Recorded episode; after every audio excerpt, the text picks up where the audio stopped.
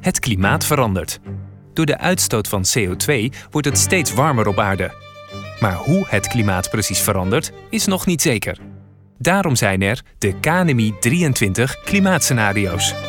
De klimaatscenario's die geven aan uh, welke klimaatverandering we in Nederland in de toekomst uh, verwachten.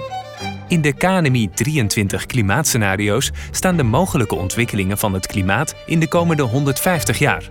De scenario's zijn onderverdeeld in nat en droog en hoge en lage uitstoot.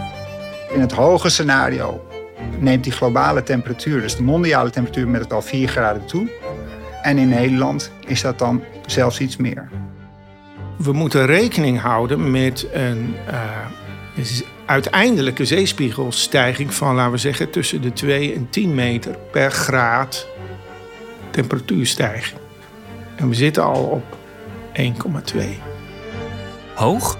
Dat is slecht nieuws. Laag? Daar moeten we naar streven. En waar we precies in terecht gaan komen, dat is afhankelijk van ons. Nou, de grootste onzekerheid eigenlijk in de scenario's, dat is de mens. En dat laten we zien in de vorm van hoge uitstoot en lage uitstootscenario's. In de vier afleveringen van de K N M I-podcast word je meegenomen door de vier seizoenen van de toekomst. Wat doet klimaatverandering met de lente, zomer, herfst en winter in het jaar tweeduizend drieënzeventig?